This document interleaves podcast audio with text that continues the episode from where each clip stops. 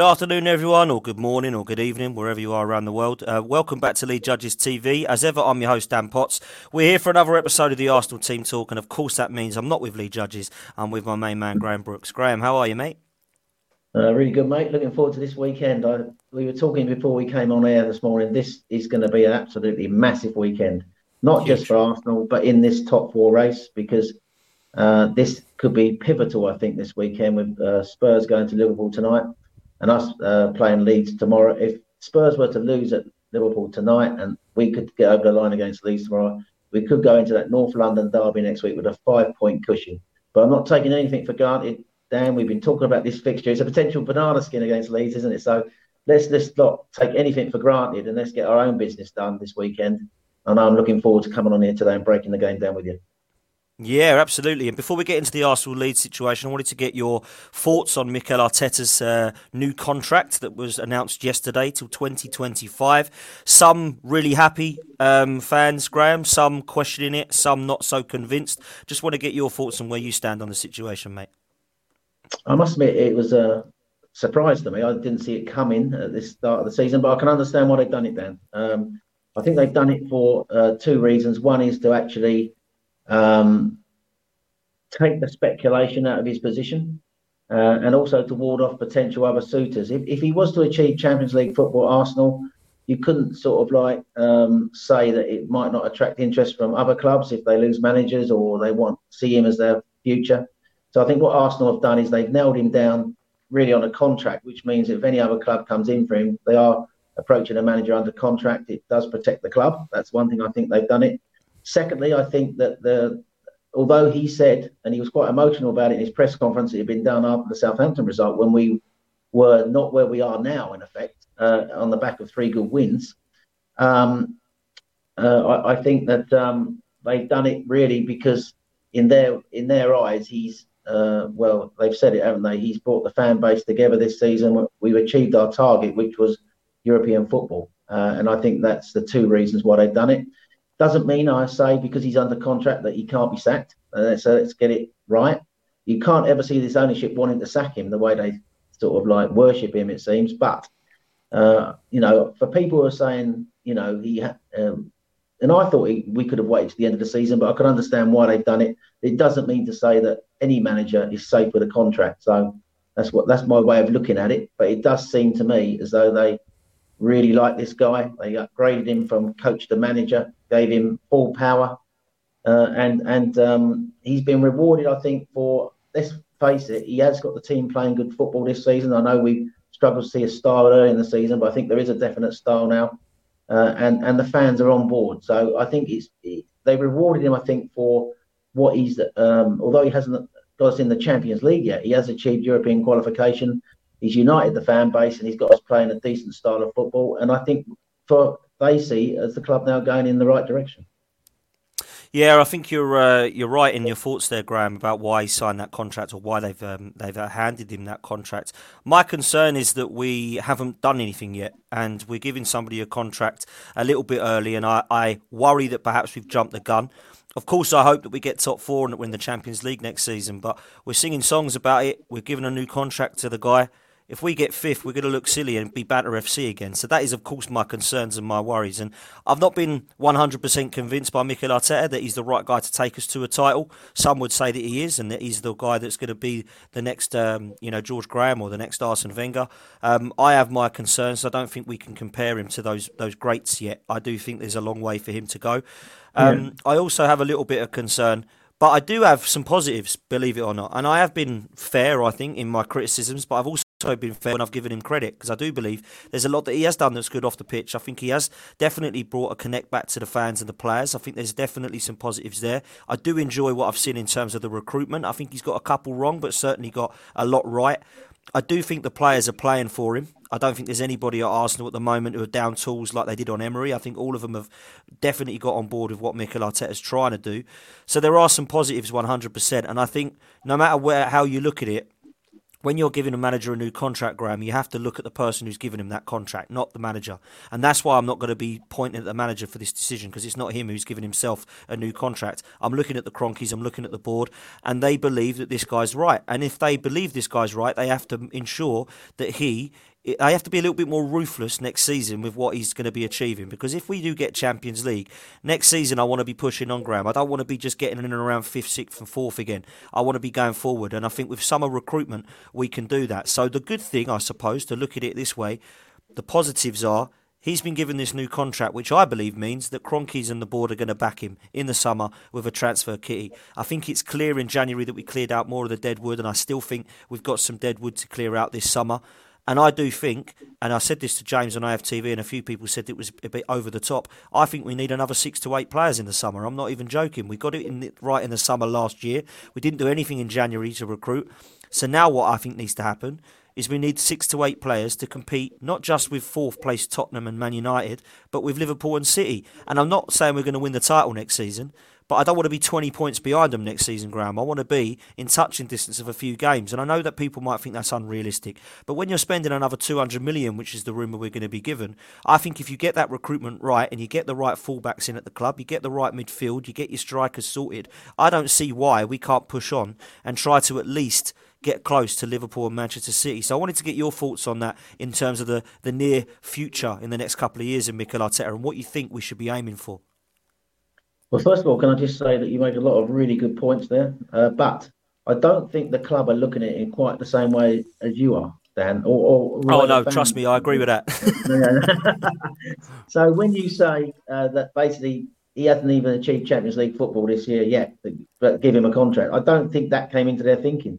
I think the thing is they feel as though the project is the project, and the project. I know people don't like that word, but they see it as a project is ahead of schedule. They see Champions League football was what we were, sorry, European football was the target for this year. So uh, I think that the fact that all those factors I've talked about, uh, the fact that the team is building, the fact that he's sort of re-energized uh, the uh, the relationship between the fans and the players uh, and the way the club's going, the direction the club's going, is good enough for them. And I think that um, I, I, think that um, Champions League football, if we get it, is almost like above schedule is you know is something that they didn't probably envisage this season. But obviously, if we get it, we get it, and then you've got to start building on that. I think in answer to your question, it depends how the rest of the season plays out, uh, and it, and I'll come on to the two-year bit in a minute that you talked about. I think that um, if we get uh, Champions League, which we are favourites for at the moment, that will then commit their well, obviously then their strategy would have to well, whatever their strategy was would have to be around that Champions League now. The fact that we're in the Champions League and we really do need to have serious upgrades in a lot of areas of the squad. Uh, and obviously, as you said, I, I, think you're right. Five or six players are needed in the summer. I've only heard they're interested in two or three. But you, to play, you know, we've been sort of like this season competing on virtually one front since January. And, and the unity in the squad that comes from that has almost like been the weakness when players get injured. Uh, and it's amazing that it's almost like these junior players or backup players like who are carrying us towards Champions League qualification. We finished the game against West Ham, for example, with Cedric, Tavares, Holding, Elneny, and Eddie on the pitch. And, and if we're going to be serious about wanting to compete in the Champions League, uh, three or four of those, uh, possibly all of them, we, you wouldn't want to see in the team next season if we're going to be in Champions League. So I think it does, you know, how this season pans out. If we get the Champions League, obviously they've got to seriously look at who they're going to recruit and improve the team. Uh, if we get Europa League, uh, you know, you're not going to have the same options open to you because Champions League does open up the window to players who want to play in Champions League, and that gives us a, a great uh, chance of recruiting better players. But if we get Europa League, he's still going to want to, I think, get. I agree with you. Five, at least five or six, possibly seven players. You know, because the squad is very thin. He's, uh, and we're going to be offloading more players in the summer. You know, so, you know, but I think the plan for the next two years really should be. I can remember uh, Willian coming in and saying when he joined Arsenal that Arteta wanted to compete for the league and then the Champions League within three years, and that's why he joined. So, um, so I think that the the goal really should be to put Arsenal back competing for the top trophies within the next two years. If we get the Champions League, we get the recruitment done, then we should be really fighting for the top prizes. You know, we're a long way behind Man City and Liverpool. If we get the right uh, players in, uh, you know, there's no reason why we can't compete. And uh, the next start of that process in the next two years, I think, has got to be towards um, trying to regularly sort of like stay in the Champions League places and compete for uh, for a title within two or three years. I think that should be the goal of the club, whether that's realistic or not. That should be the goal uh, because Arsenal is a big club, uh, and it's, it's not good enough when you're finishing eighth, uh, two years running, and sixth as we were in the previous year before that. We've got to be back up there competing for the top prizes. So that should mm. be his goal, and I think that's what the club wants, and I think that's what he wants. Uh, I think he'll say that. So, you know, it's important, really, the end of this season that we near, don't fall apart now, and we get this Champions League qualification done. Uh, but for the next two years, I think we've got to be competing seriously for, I think, for the top prizes. Yeah, when I, top, listen. when I say the top prizes, Dan, I'll just say, obviously, we're a long way short of maybe competing for the Champions League. We've never, we've been in the Champions League for 20 years, and apart from the 2002 to 2005 uh, era, we've never seriously looked like getting beyond the round of 16. But what I'm saying, we should be regularly in dining at the top table with the top clubs in the Champions League. Yeah, and I agree with that, Graham. And um, some may call me crazy for saying this. There's people in the chat saying you and I are deluded that we think we're going to be competing with the top prizes anyway. People are quite realistic about the fact that they've accepted that the next few years is we're not going to be doing that, and um, that's why I didn't want this process because I, I, I didn't want to wait any longer. I've already been waiting 18 years. But actually, I do think where I slightly disagree, Graham, is I think probably Champions League, we've probably got a chance of winning that before the Premier League, just for the pure fact that I've seen some terrible teams win the Champions League over the years. I remember when Chelsea won it in 2012, they come eighth that year. I remember when Liverpool won it 2005, I think they come sixth that year. I remember Porto winning it in 2004. And I've seen some horrendously bad teams beat some great teams. I looked at Villarreal this season getting to a semi-final under Emery. I look at some of the uh, the shocks, I suppose, that have happened. Even the other night, I thought Man City were walking through it. Real Madrid come and, and turn it on their head. So I think that with a Champions League, because it's a knockout competition, Arsenal yeah, probably got more yeah. chance of winning that uh, than yeah. the league. I, I don't think. I, I, think the point you make is a good one. I don't think the best team in Europe always wins the Champions League. If you look at um, the Champions League this season, um, and you are right that of all the Abramovich spent billions on Chelsea over the years, and probably one of his weakest teams won the Champions League. So it just shows you that they, he had better teams that didn't win the Champions League. The Arsenal team, uh, uh, the invincible team for two or three years, was, in my opinion, the best team in Europe, but we didn't win the Champions League. So there we go. Uh, and it's that's the thing of tournament football. If you look at this year's Champions League, Dan, Liverpool got to the final by beating uh, Milan, who was second in Italy, um, Benfica, and Ajax um, you know, and um, and Villarreal, haven't they? So where's yeah. where's where's Real Madrid? Well, no, I'll, I'll go. Uh, just going back to that, um, um, the way Liverpool got through. I was trying to think. They beat Milan, then they beat. Was it Ajax? I think it was Ajax. Um, and then it, then it's then it's um, uh, Villarreal. So so they they've beaten teams. You know, one's third in Italy, one's in the top five in Spain, and obviously, um, I think it was Ajax. I'm just trying to think it was Ajax or Benfica now. I've lost my track of thought. But they, they, the point I'm trying to make here is that they, they got to a final without beating European pedigree team. Whereas if you look at Real Madrid, they they've literally uh, beaten PSG, uh, Chelsea, and Man City. They've beaten the champions of England. Um, they, they've beaten the Champions League holders, and they've beaten the champions of France to get to a final yet you know, in my eyes, Liverpool will will, will probably win that final. I, I believe so. Um, so it is about tournament football. We don't have to be the best team in Europe. So probably you're right. We have got a great chance of winning it if we could get. And, and tournament football is all about the right draw. If you get the right draw, you get the luck.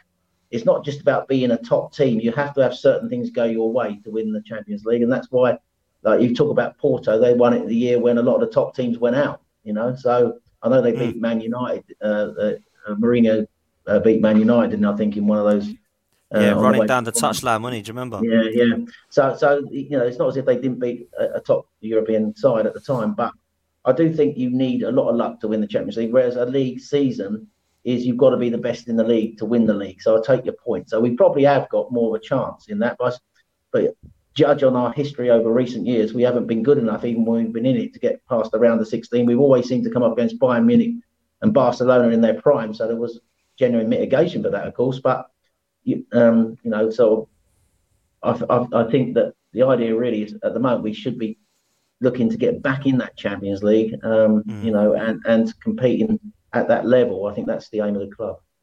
Yeah, I'm, I, I totally agree with you, Graham. Uh, big up troops, by the way. Hope you're well, bro. I haven't seen you for a long time. I hope you do it, keeping well, bro. And um, he's agreeing. He says consistency to win the league. Um, no, but we'd have to get lucky draws in the Champions League. Um, I hope you're well, troops. Um, good to hear from you, man. And cheers for watching. And, and uh, Dan, I just congratulate him on on his uh, getting married uh, recently uh, and uh, on the success that he's having in America. You know, he's a he's a, you know of all the guys I've met through AFTV, he's one of the nicest guys. He was really nice to my son as well. So a lovely guy. Yeah, absolutely. I second that, echo that, and um, and hope he's well. And uh, congratulations uh, as well, troops.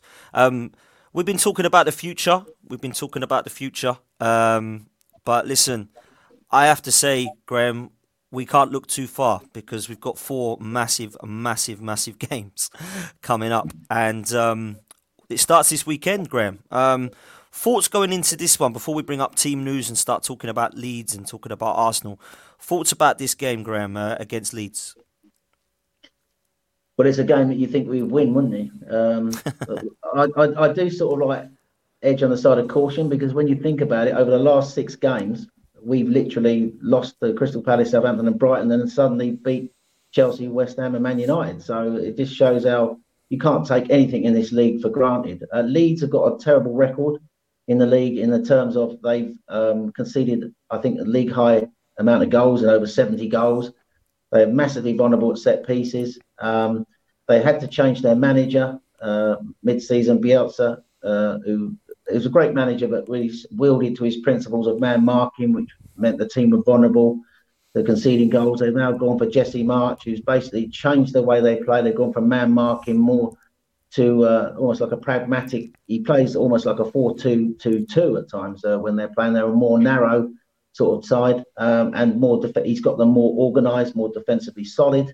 So I think um, their recent results, uh, although they've sort of not scored in five of their last eight games, they have uh, in the last five they've won two. So um, and last week against Man City, I thought for a lot of that game, uh, reverting to a back five, which I think we're going to talk about. I think they might go with a back five against Arsenal tomorrow. They looked incredibly solid. They only conceded from a set play, and apart from that, they were in the game throughout. Man City only had five shots on target in that game, and they scored before them. So that's how lethal and clinical they were. You know, um, but for all that, I thought Leeds competed in the game.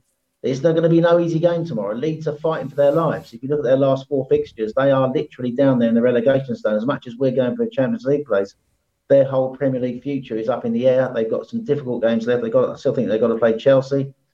Uh, I think the other two they've got Brighton and Brentford. They'll be possibly the games they're targeting for points. But I think what they do tomorrow is, is they're going to come and they're going to, I think, be more solid and, and sit deeper uh, and play in a low block. And they're going to be harder tomorrow to break down. So it's a sort of game where you know you think that we've got better players in every position across the pitch, but I've seen teams with lesser players than us come to the Emirates this season, like Burnley and Norwich, and get a draw and a narrow defeat. So I'm not taking anything for granted. It is a potential banana skin. I do think the players need to be on their game.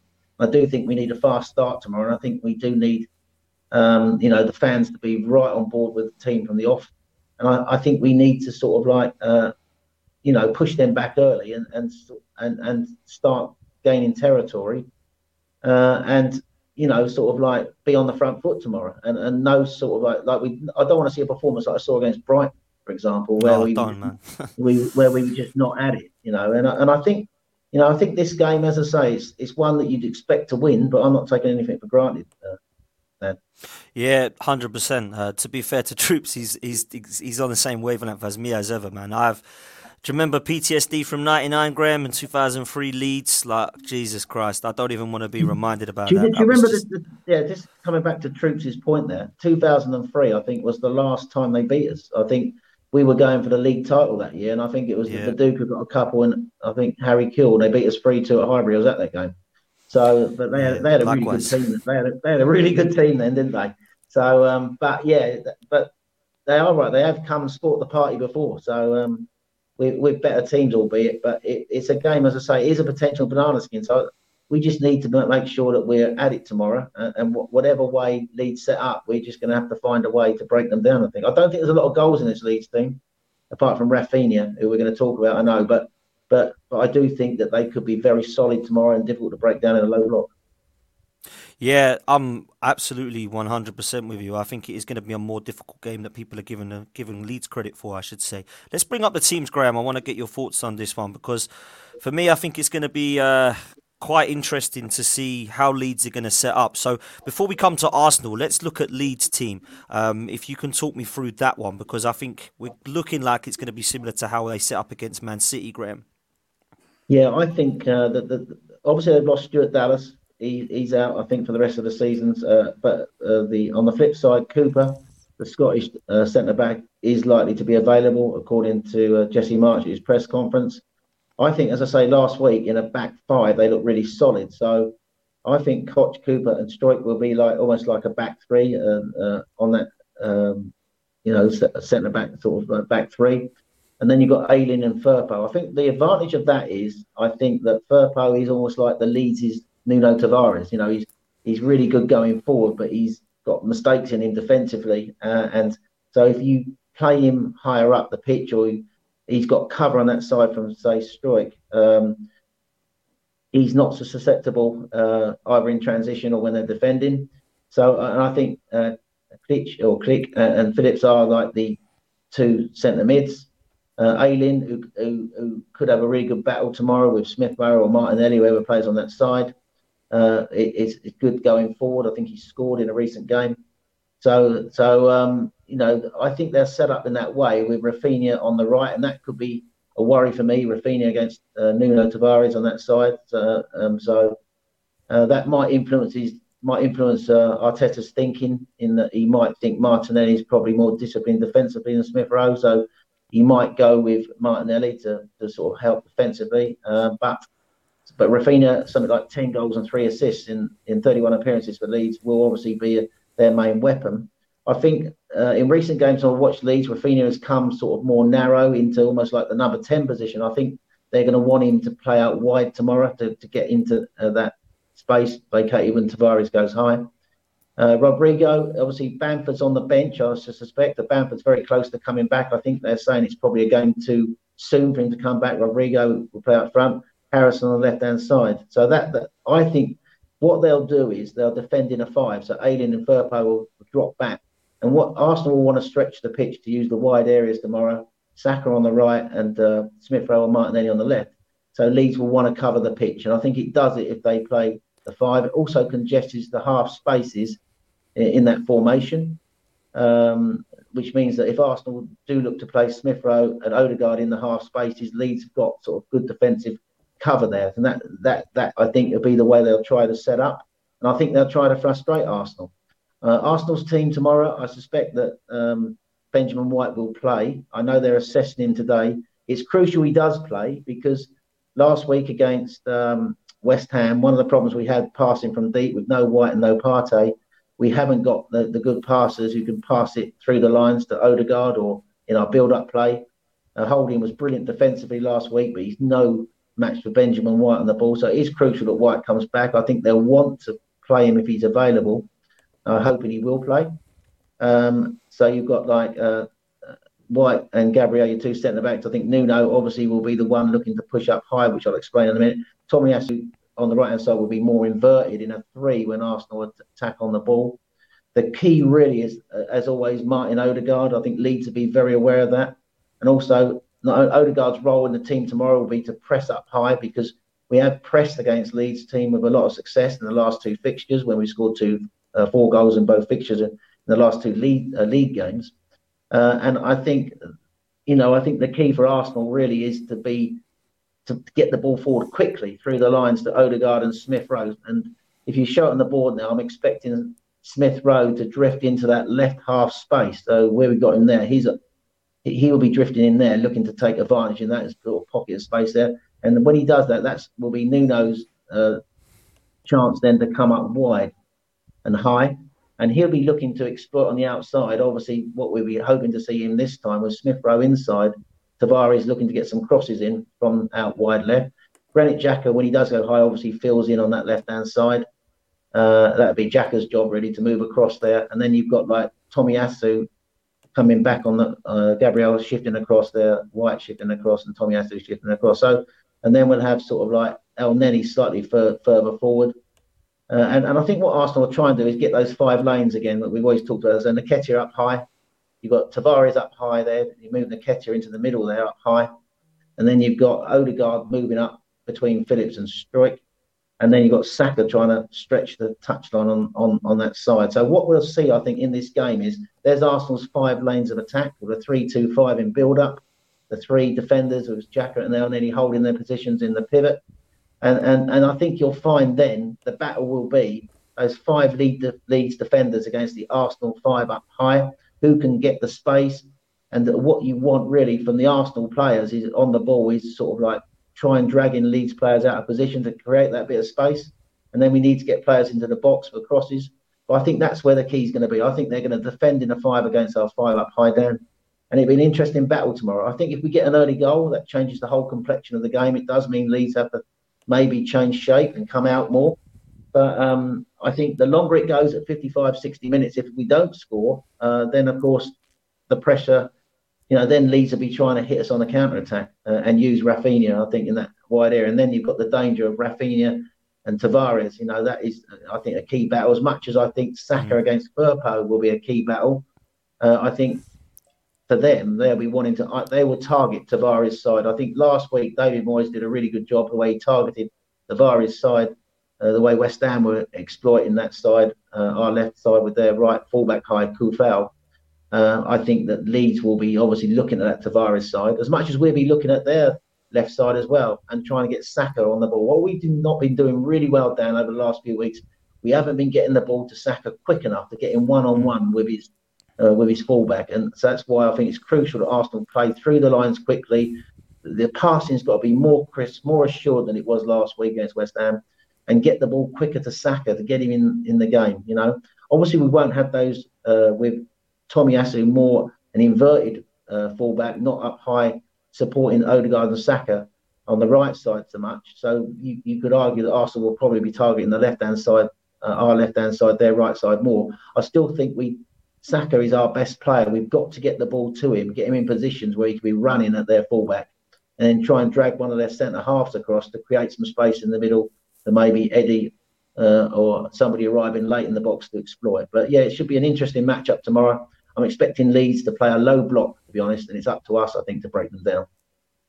Yeah, it is up to us to break us down. And KG came on on Thursday night and did a preview with us, a Leeds fan, and he said, "Listen, Nuno Tavares, yeah, it might be fun for Raphinha, but trust me, Saka will have a field day against Firpo because he has definitely got some weaknesses as well." And I think they've been quite questioning the future of Firpo and how defensively solid he is, although he can be good going forward. And obviously, we're in a similar position with Nuno Tavares. So I wanted to ask you, Graham, with with the Saka and Firpo situation and the Raphinha and Nuno, who would you say is probably going to get the better out of each battle there? Because I think we could see Raphinha and Saka both playing very, very well. So I wanted to get your thoughts on who you have more confidence in, Saka or Raphinha having a good game at the weekend.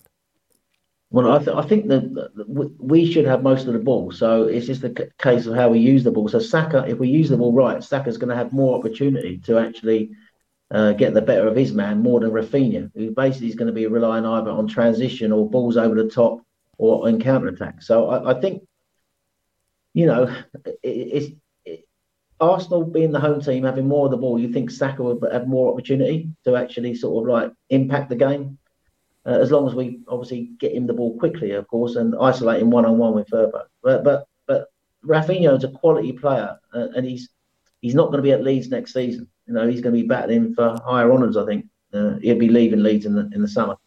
So, but he is real quality, and um, if you if Leeds do sort of like are able to win the ball back when we're up high, uh, and we get caught, you know, he can do some serious damage. I think that's why Gabriel and Xhaka have got to be crucial on that left hand side. Um, also, Martinelli or Smith Rowe has got to work with Tavares up high to try and close down so they can't get the ball to Raphinha. They've got to try and block.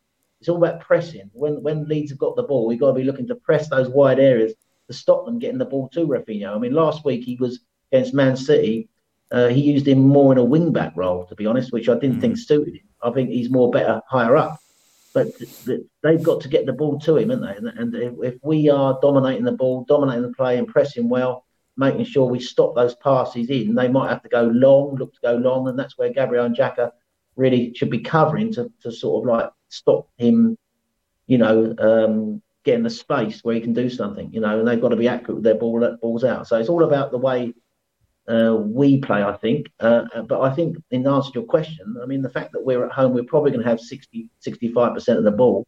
You'd like to yeah. think that Saka's going to have more chance of being impactful on the game and, and having more chances to create against their left back than uh, Raphinha against our left back. So that's the way I see it. Yeah, I'm with you, Graham. And also with the Martinelli and Smith Rowe situation, I thought Martinelli was really poor against West Ham. Although defensively at times he's better than Smith Rowe, I think, because he's got that tenacity to get back and to. I think Smith Rowe is always looking to drive forward. I think actually Smith Rowe will be better for this game, but I wouldn't be surprised if we see it reverted for the North London derby. So we'll have to see what happens then. But of course, I don't want to go too far ahead uh, and look at that game uh, just I yet. Think, I think but, on uh, Martinelli, Martinelli only one goal in his last 17 games, but I think he didn't have a great game last week, uh, but he did something in the game that I thought that Smith Rowe might not have been able to do. And that was uh, when we got our second goal, obviously from a second phase of play from a corner. It was he, he was the one who actually saw the opening to put the cross in for Gabriel to head in the winner. Yes. So, so yeah. that's something he did. Even when he wasn't playing well, he still had an impact on last week's game. But he has only scored one in 17. Uh, I think really this Smith Rowe Martinelli argument is something I wanted to talk about today because I think that one of those players, it's great that he can maybe sort of like switch them around, but I think, and I think Smith Rowe has been struggling with a little bit of injury concern lately, so maybe he hasn't been fit for a lot of the games, which might be the reason he's been doing it. But I think ultimately, one player would benefit from a really long run in the team where he's not being chopped and changed. You know what I mean? So I think that really that's a call. I think that interesting which way Arteta goes on that, whether he feels as though he's going to rotate them depending on opposition and, and just sort of keep them fresh. I don't know. But I think sometimes players like to have a run in the team, and, and well, neither of them have had a, had a run in the team lately. Do you disagree with that? No, no, I'm with you 100%. And there's two things to this, Graham. Um, just quickly on Martinelli, I totally agree with what you said about the West Ham game. He was vital for that goal. The other thing is, he had a brilliant game at Elland Road at the Christmas time. I thought Martinelli was fantastic, scored two goals, and was one of the best player players on the pitch. So that could come into play with, with Mikel Arteta. But I really do think that Eddie is the reason that these two guys are, can't get in the team. And that for me is criminal. Now, I know he's been brilliant in the last couple of games. He scored against Chelsea, was really, really influential against United, and was really good in the second half against West Ham. So I'm not taking anything away from him. But are we really saying that someone who hasn't got a future in Eddie Nketiah is better than seeing Martinelli through the middle and having Smith Rowe, Saka, and Odegaard behind him? I just don't know why Mikel Arteta is so against playing those four players. Now, people have said before, but he can't hold the ball up, Martinelli. Well, to be fair, Eddie's only just started to do it against West Ham because he wasn't doing it against Chelsea and Man United. He wasn't holding the ball up and linking players in. He was just showing a lot of intensity and a lot of pace and power, which, let's be honest, is what Gabriel Martinelli has got. So I'm really surprised that Mikel Arteta hasn't seen that Martinelli could be utilised down the middle. And I just think that potentially, if Eddie was to have a bad game against Leeds, then we might look to do something different in the North London derby with that front four, and then all of them get their get their place and running the running the team. Graham. Do you, do you know why he does it? He, he prefers him out wide. Simple as that. Um, you're right. You're right. And, and, to be honest with you, I think you've got a fair argument. I think that uh, Martinelli, he has used him in the, down the middle before, and it hasn't clicked uh, like it could have done. But for all that, I, I, still think that he can play that role. I do think he can play it, and also we can slightly change the way we play. And and there's no when you think about, I think Martinelli was perfectly capable of doing in the second half what what Eddie did when we stretched them with the because there's no reason why Martinelli couldn't be sort of like running onto balls uh, either in the channels or down the middle. You know, so I think he can play that role. And I think the thing with Eddie is we've been slightly sort of like um, sidetracked here by the bigger issue. Eddie's not the future of the club. Eddie is leaving in the summer, and and he hadn't scored a league goal up to the Chelsea game. And fair play to him on that night, he took his two chances against Chelsea brilliantly, and he also he did really well in the games against West Ham and Man United in terms of his intensity and his running and what he offered. But he's not a goal scorer. Uh, he's he's I, I, just don't see him as the future of the club. So when you've got someone who is the future of the club, or you've got two lads who are the future of the club fighting for one position, uh, you know, I think it's a fair point you make. That that you know, we know that Martinelli can play down the middle. You know, you, you know, he's done it in the past. He's scored goals down the middle before. So, albeit the question marks about his hold-up play, but there's no reason why. As you said, Eddie wasn't doing it. Um, he was dropping into midfield quite nicely. I thought against West Ham. Give him credit for that. But I, I do think that as Arsenal fans and as a club, if we want to go to that next level, we've got to be maybe sort of like thinking more than Eddie Nketiah as our striker. And I don't mean that disrespectfully. You know, uh, you know, he's an honest no, lad. Right. Uh, and, and to be honest with you, I do like the way he takes responsibility. He has shots at goal, which Laca wasn't happening earlier in the season. So fair play to him that he's not a lad short of confidence. But I do think that if we are serious about going to the next level, we really do need to sort of like, you know, it's almost like he's a stopgap at the moment. I get that, but we have got an option there, stat, stare us in the face, where we got Smith Rowe can play up and on the left hand side, and, and we got Martinelli who could play down the middle. And um, but for some reason, I think it, all through the summer, even through the season, I think Mikel has seen Laca or Nketiah for that role. And Laca held, held the role for a long time after uh, Aubameyang left. And Nketiah just came on and replaced him a lot of the time, didn't he? It was almost like a like for like sort of tactical switch. And now he's decided you know, to, to sort of like rest Laca now. He's giving Nketiah his run down the middle and he doesn't seem to want to play Martinelli there. And I think the reason is, as I said to you, because he likes him out wide left. Yeah, absolutely. And a lot of people in the chat are agreeing, saying Martinelli wants to play out wide, doesn't want to be a striker, and Arteta doesn't see him as a number nine. Well, I see him as a number nine, but I'm not the coach and I'm not uh, experienced enough to have the expertise. So perhaps he is a left a left forward. But uh, I certainly don't understand why it's not been tried sooner rather than later. Uh, big up Premsy in the house. Uh, good to see you in the chat, bro. Hope you're well. Uh, another great fan favourite of the show and a good friend. So um, head over to Premsy TV if you haven't done so already. Graham, I want to read out some of the match stats if I can, mate, um, in relation yeah. to Arsenal and Leeds because um, some of these are quite shocking. As ever, uh, you do your research, mate, and uh, I've got a lot of time and respect and admiration for that because uh, I think it's uh, it's great what you do. But Arsenal have won nine of their last eleven games versus Leeds in all competitions, so that must be a good omen. Arsenal have scored 29 goals against Leeds in the last 11 games, including four in both of the last two Premier League games. So there's always been goals in these games, particularly at the Emirates. In the head to head in the Premier League, Arsenal have 50 wins to Leeds 41, and 33 of them have been a draw.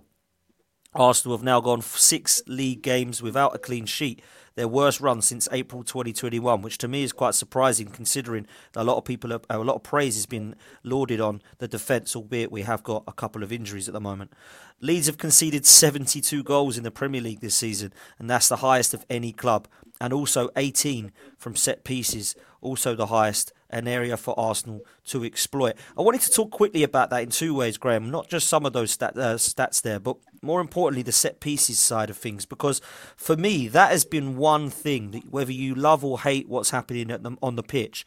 I've been so impressed. I mean, like I don't want to jinx it, but we haven't conceded yet from a set piece this season, and also we're better at taking them. So I think a lot of love has to go to Nicolas Jover from uh, the Man City guy that we got in. His set pieces pros and uh, positive, like uh, defend- defensively and attacking set pieces. This guy deserves so much credit, Graham, don't he? Yeah, he's done an absolutely fantastic job. I, I did the tactical insight shows, you know, with uh, James yeah. last week, and we, and we, highlighted the way that he's improved us. Uh, one thing he's done actually is he's improved the way uh, players actually deliver into the box. I've noticed that we are um, getting more good crosses into the box from set plays and from corners. And like the first goal we scored last week, it was it was it was the way that they sort of like targeted West Ham, and I think Leeds again tomorrow.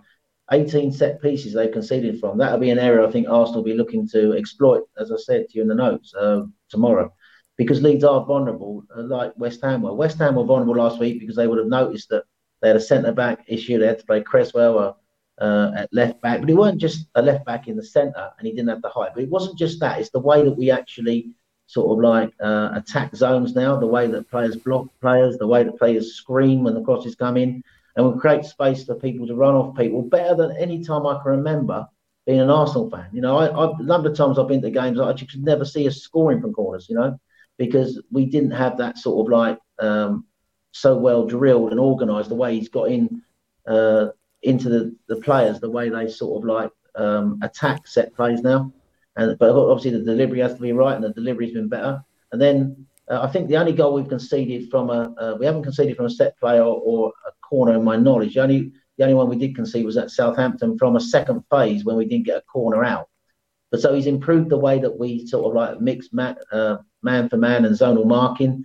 Uh, you know, he gets players in the right area. Uh, you know, also you've got the right players, the tall players, and all that. That he is very well coached and organised now. So he's come in and done an absolutely fantastic job. So not only are we better defending now set plays, uh, we are better uh, actually uh, attacking set plays, and that's reflected in the numbers this season. You know, and the funny thing, I saw a stat yesterday. We've we've with the crosses, we've we've got the highest um, connection rate, twenty three percent in the league. So with the crosses that we're wow. throwing into the box, you would not associate that with an Arsenal team, would you? No. Number, I, I, can remember last season, Arteta talking about we dominated the game, we got loads of crosses in the box, but nothing came from the crosses. This year, we are sort of like more, looking more threatening from set plays and crosses, and we're connecting with the league high 23% of them. It just shows the fantastic job that Jover's done since he's come in. Uh, and and I, you know, uh, fair play to him, and he, he deserves all the plaudits he's getting. And, and I like the way that when we score from one of those plays, I, I don't know if you've noticed in the stadium, I've seen because I sit right above the area Arteta actually, and the team, the his technical staff sit whenever they score from a set play, Jover's there celebrating it with him. So he's part of that and, and, and deservedly so. Yeah, I, I must admit it was the Norwich at home game, which takes us right the way back to I think the fourth or fifth game of the season. And I said to my dad, "Who's that keeps standing up every time we're taking a corner or defending a corner?" I didn't get it. I thought, "Who is this guy?" And then I did my research and was told actually by a couple of people, "Yeah, we've got him from Man City as our set piece coach." I think we got the Brentford guy in to start with, but he was then replaced by Nicolas Jover. And I look at that and thought, "Okay, that's interesting." And then it just got better and better. And I saw it at Leicester away when we scored. Gabriel scored the header, and he was going nuts. And I really like that you know, because it's something that he's clearly been brought in to do. That's that's proving to have been working evidently on the pitch. And I think that's when you start to appreciate some of the things that have been happening on the pitch, not just off of them. Because I've been very, very critical to use the eye test and say things aren't going right. But actually, when you can look at something so specific as that as an improvement, it's always great to see that progress.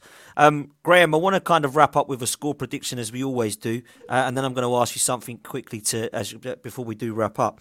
Um, score prediction for this weekend, mate. I'll let you go first. What are you going for?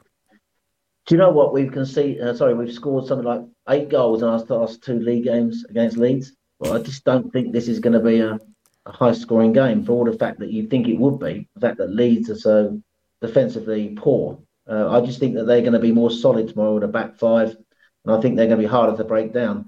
I'm also like tempted to go one 0 Arsenal, but the, the, the thing is we don't keep clean sheets either. We've haven't kept a clean sheet for the last six, have we? And I think that's the worst record now since April 2021 of six games without a clean sheet. Ramsdale and the defence don't look for so solid as they did earlier in the season. Um, albeit, I thought the defence last week at Leeds was better. Uh, uh, sorry, at West Ham was better. We defended better as a unit. Um, so I, am going to go for an Arsenal win in this one. I do think we'll get the job done. I think though we will concede uh, because we've been. The history tells you that we've been conceding in the last six games. So I'm going to go for an Arsenal 2, Leeds 1 scoreline. Same as judges and KG, to be fair, said the same. I'm going to go 3 1 Arsenal. Um, again, like you, I think we're going to concede, but I do think there's some goals in this game. Leeds, as we said earlier, have conceded 72, the highest in the league, so there's definitely going to be the potential for us to score some goals, and I think that we will take some of those chances. In the chat, we've got Hans who says 2 0, we've got Hendon Guna that says 1 1. I'm with Jake, Jake's with me, 3 1. Uh, Fruitless Gardener has said uh, 2 1 a 3 2 from Terence. So there's a lot of goals from some people, Graham, but um, I think there's always that kind of are we going to go on a free a high scoring game for the pure fact that Leeds need those points. So in a way, it's going to be good for us because Leeds have got they can't sit back and just you know sort of um, you, you, know try try and keep as many out of the goal for us. They well, have got I, to try I, and go I, for this game. Dan, Dan, I disagree with them. I think they will sit back. And what what what they're going to do mm. is, if, first of all, if they got a point, if you look at they've got four games left, they might see a albeit they've got one less game than Everton, they might see a point at Arsenal as a good result. Maybe. So maybe you're right. I think what, what they'll try and do is they know that to win the game they've got to be defensively solid. If they don't defend well, they're going to have no chance in the game. So they're going to have to. And and Jesse Marsch is a quite pragmatic sort of like coach who's got a more solid, I think. So I think they yeah. will try and play on the break, and I just think they'll try and use Raphinha's pace in behind on the break. I think they will sit deep, try and frustrate Arsenal. I think if they can get to half time at nil nil, they'll probably feel as though they've got a great chance in the game. The longer it goes, where Arsenal scoring, Arsenal coming frustrated, Arsenal might then gaps might open up that they might be able to exploit. So I don't think they will be, albeit they'll want to win if they can get it. But if you know, I think the thing is, if Arsenal play to their ability, move the ball quickly, get their better players on the ball, uh, and and start sort of like moving the Leeds players around, there's no reason why we can't create chances. Uh, but just remember one thing: Leeds defended really well against a top class Man City side last week. I know they lost four nothing. Everyone says, yeah, they lost four nothing. But Man yeah, but the scoreline didn't suggest that. Yeah. No, no, it wasn't a four 0 game, was it? And and so no. I think, it, and we are not quite Man City yet. So so I do think it will be tough. So I, but I do hope, obviously, if we can get an early goal, it, it changes the complexion of it, doesn't it? I think first goal in these games is always key. Yeah, no, I think you're right. Lastly, Graham, I've got to ask you. It's a comment as well that's come up. Dan, thoughts on the big game tonight, Liverpool versus Spurs? Surely Spurs can't go to Anfield and cause an upset, Graham. Or this season, can they? You can't predict the season at the moment, mate. So, what's your thoughts on tonight? It's a massive game, isn't it? Yeah, I'm looking forward to watching it. Actually, um, I, I, think that uh, Spurs have got, as as you know, it doesn't need me to tell you, they've got the weapons to hurt Liverpool in behind. I think uh, Son's pace, um, in you know, on that Trent Alexander-Arnold side could be obviously give them a chance of scoring. Uh, uh, but for all that, I think whether Tottenham score or not, I just think defensively they're not very good, and and you, you can't not see Liverpool scoring more goals than, than Tottenham. It's at Anfield, it's under lights. Um, I just I just think that they got too much up front for Spurs, and, and, and you know the only thing that sort of you're slightly guarded for because we've been in this position before as Arsenal fans. I can remember coming away from an Arsenal game. I forget who, who we were watching that day, and I was coming back, driving back, listening to the Man City Spurs game, thinking, well, that's a banker. Spurs are going to lose the Man City, and then they turned over Man City. So, are they capable of doing that again? Well, they probably are. Any, any Conte team is capable of being tactically good, and, and he's got great quality up front, two quality forwards, Kane and Son, who basically make an ordinary team look good. So, but for all that, I just think Liverpool have too much from up front. So I, I, I just can't see Spurs getting a result there. This is not the Spurs team of a few years ago when Pochettino was at, in his prime and they had uh, uh, that great centre back combination. They had Eriksen in the midfield, and they had Dembele and Kane. It was a better team than this. So I just don't think this Tottenham team is you know, they, but they have got two great forwards who, who, could hurt Liverpool in behind. So Liverpool will have to be wary of that. But I just think defensively Spurs are not great, and I think Liverpool got too much quality up front not to, to hurt them. So yeah, in answer to that question, I'm expecting a Liverpool win. It is a pivotal weekend because if they were to lose tonight, we could turn um, Leeds over tomorrow. The gap is then five points with three games left. Uh, and then obviously they're under massive pressure then Spurs because they have to beat us and it won't only be um, table pressure that they're five points behind. They've got to manage that game to beat us as well. So I think if the, the results go the way that I think, uh, and that we do manage to beat Leeds this weekend, and Spurs do lose at Liverpool, three games left, five point advantage. I think we are the, really then in a really strong position to nail down that Champions League place. I, I think that you know um, I'd be very disappointed if we don't get it from there, but you know, I look at our last few fixtures, Dan. Newcastle away is not going to be easy. I think they'll give Man City a good game this weekend. So, um, and Newcastle have taken more points, I think, than most teams since uh, January. Uh, I think probably only Man City and Liverpool have taken more points than them since January. So, so they they, they are on a good run. So they they would we've got to go there. That won't be easy. So, um, in a way, I think that we need to win t- tomorrow, beat Everton, um, and you know, if if Spurs were to turn Liverpool over tomorrow night, I mean, that would be, uh, sorry, tonight, that would be massive pressure on us tomorrow, wouldn't it? You know, so. oh, wow, question, it would be. But answer your question, I've, I've, uh, you know, I've gone on a bit. I, I just think Liverpool got too much quality, and I think Liverpool will get the job done. I really hope you're right. Um, I really do. Football never works on paper, does it? Does it? But on paper, we should beat Leeds and Liverpool should beat Spurs. So let's hope that is actually what happens. Because going five points into that North London derby, clear of them, would just be absolutely amazing. And knowing that a win would then secure Champions League spot and they can't get it, that would just be amazing. And it'd be great, wouldn't it, if, if we actually were to secure Champions League qualification on their ground? Uh, for I mean, the first uh, time that we've gone there. Yeah, we, we, we, we won two league titles on their ground. Uh, this would be the next best thing, wouldn't it, to actually secure oh, Champions League listen, on their ground? But listen, and they've won. It, it, yeah, that was to say they've won two league titles in their history, and we've won two league titles on their ground. So I, I love making that point. But it wouldn't be fantastic. That is a great point. Yeah, if we went there and secured Champions League qualification on their ground, and uh, the players are all in the corner over celebrating, and the celebration police would be all over us again, wouldn't we? Wouldn't they? So uh, they yeah, will. fantastic let, let, let them come, man. Let them come. Like, I'm all for celebrating wins. I'm all for celebrating football games. Um, and that one will be sweet to celebrate just because it's uh, against them. So we're not there yet. Let's concentrate on this weekend. Not only, Graham, is this massive for the top four, but it could be massive for the title race as well. Because if there was a shock to happen, then of course Manchester City, after their disappointing week, will be looking to try and um, uh, get that, that, that Premier League title, which, let's be honest, is what they need now because they could go a whole season without winning anything if Liverpool was to nick them for that. So unbelievable. Huge weekend, if, Graham. Yeah, I'll just say one thing: if Liverpool win the Go quadruple, on, I'm going to lose a lot of money if Liverpool win that quadruple. so uh, I'm, I'm, wow. I'm, just desperate for, for, for, as much as I want, you know, Liverpool to beat Spurs tonight. I'm just desperate for Man City to win that title. Not that I'm a big fan of Man City, but um, you know, I took a bet of a few bets uh, with Liverpool fans that he won't win the quadruple. So if they do put it off, I'm going to be massively out of pocket, mate. well, let's hope for your sake that they don't. I don't want them to win it. I, I, will respect them massively and already do, if I'm honest. I think what they've done, Liverpool, is outstanding. Um, but I don't want them to win it, of course, either. Um, Graham, I absolutely love these shows, man. I can talk to you for hours and hours. Um, I know everybody in the chat absolutely loves it as well. We've had nearly 500 people listening live, which is amazing. Um, so um, I just absolutely love your content, mate. People need to go and follow Graham on Twitter. I'm amazed you don't have your own channel, Graham. It needs to happen one day, man, because I could listen to you for it, ages. It might do. I mean, I'm, I'm sort of like, um, as you know, I've got a, a, job that I enjoy doing, so uh, I, I wouldn't have the time to do my own channel. You guys, but I know Dan, you not only with Same Old Arsenal, I remember me and you worked together on Same Old Arsenal. I know the actual work that you put in on that channel for Craig, and also I know the, the, the work you put in for, for Lee as well. And, and fantastic uh, what you do.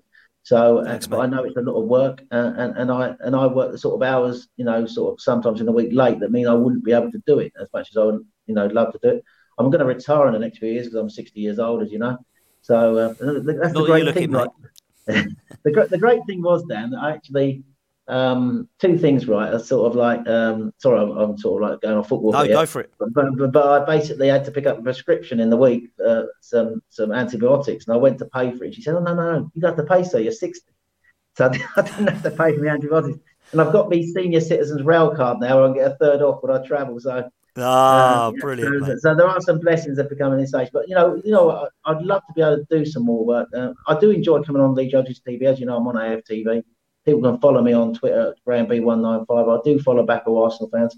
But, you know, um, maybe something I might do in the future or do more content in the future. But, um, yeah, thanks for the nice things you said. And uh, as I say, I always enjoy doing the show with you, Dan, because uh, you're top class, mate. Oh, mate, thank you very much for the compliments, mate. It means a lot coming from you. Uh, thank you also to everybody else in the chat for watching this. Uh, me and Graham will be back in the next couple of Saturdays as well. We're talking Newcastle and Everton, of course. So uh, we'll look forward to that. And hopefully, Arsenal can get three points to start off with against Leeds and we can enjoy a weekend getting further and further away from our North London derby rivals before we play them on next Thursday night, which is absolutely huge. Probably one of the biggest North London derbies we've seen in history. Not even joking, particularly in the Premier League. So let's enjoy that. Uh, Graham, thank you very much. Thank you all so much for listening. We'll see you next time. As always, up the Arsenal and take care and hope for three points against Leeds. Take care, guys.